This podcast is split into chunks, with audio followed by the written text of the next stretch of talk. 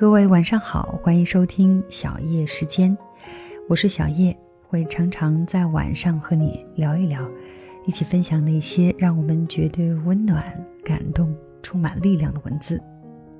那今天想要跟你分享的文章，选自龙应台的作品《目送》，题目叫做《妈妈老了》。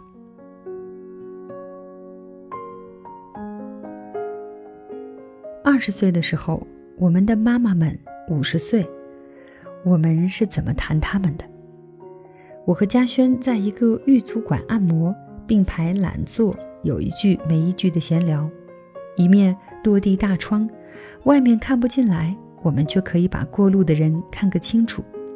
这是上海，这是衡山路，每一个亚洲城市都曾有过这么一条路。餐厅特别时髦，酒吧特别昂贵。时装店冷气极强，灯光特别亮，墙上的海报一定有英文或法文写的米兰或巴黎。最突出的是走在街上的女郎，不管是露着白皙的腿还是纤细的腰，不管是小男生样的短发配牛仔裤，还是随风飘起的长发配透明的丝巾，一颦一笑之间都辐射着美的自觉。他们在爱恋自己的青春。嘉轩说：“我记得呀，我妈管我管得烦死了。从我上小学开始，她就怕我出门被强奸。每次晚回来，她都一定要等门，然后也不开口说话，就是要让你良心发现，自觉惭愧。我妈简直就是个道德警察呀。”我说：“我也记得呀，我妈给我印象最深的就是她的放肆。”那时在美国电影上看见演母亲的，讲话轻声细气的，浑身是优雅教养。我想我妈也是杭州的绸缎庄大小姐，怎么这么豪气呀？当然，逃难还生四个小孩，管小孩吃喝拉撒睡的日子，人怎么细得起来？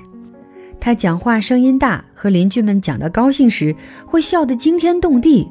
他不怒则已，一怒而开骂时，正气凛然，轰轰烈烈，被骂的人只能抱头逃窜。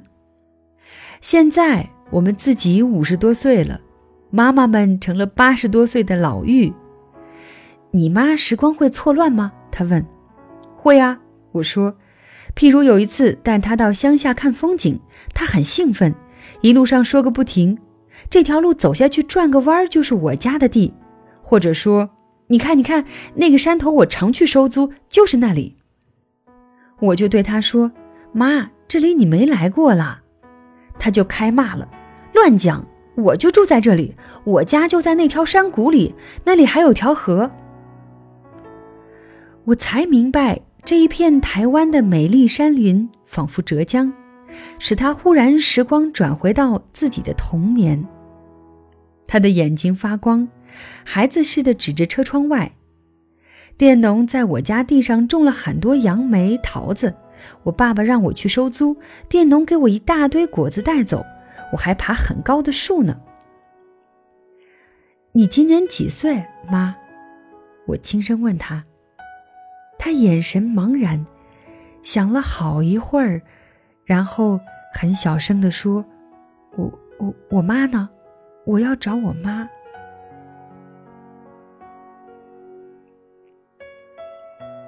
嘉轩的母亲住在北京一家安养院里。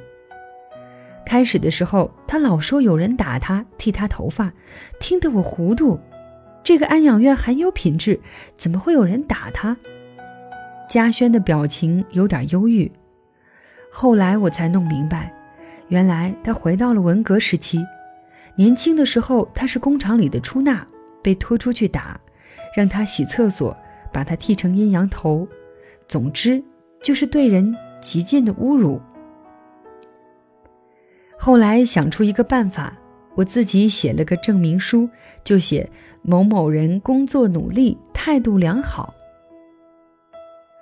我不禁失笑，怎么我们这些五十岁的女人都在做一样的事儿啊？我妈每天都在数她钱包里的钞票，每天都边数边说：“我没钱，我的钱到哪里去了？”我们跟他解释说，他的钱在银行里，他就用那种怀疑的眼光盯着你看，然后还是时时刻刻紧抓着钱包，焦虑万分。怎么办？我于是打了一个银行证明，兹证明某某女士在本行存有五百万元，然后下面盖个方方正正的章，红色的，连盖好几个，看起来很衙门，很威风。我交代印佣。他一提到钱，你就把这证明拿出来给他看。我把好几副老花镜也备妥，跟银行证明一起放在他床头抽屉，钱包塞在他枕头下。按摩完了，嘉轩和我的妈妈手记技术交换也差不多了。落地窗前突然又出现一个年轻的女郎，宽阔飘逸的丝绸裤裙。小背心露背露肩又露腰，一副水灵灵的妖娇模样。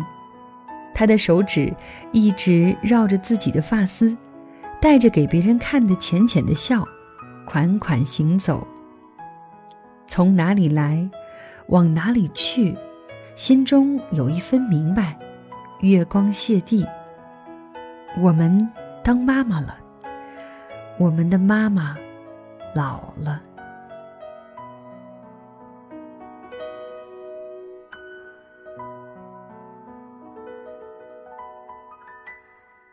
好的，以上就是今天要跟你分享的内容。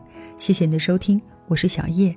如果你想要收听到我更多的节目，可以在喜马拉雅搜索“小叶三二一”，或者在新浪微博找到一丛蓝给我留言。另外呢，你还可以在微信公众账号搜索“小叶时间”的全拼，就可以收听到每期节目，看到节目当中的文稿了。那谢谢你的聆听，我们下期节目再会。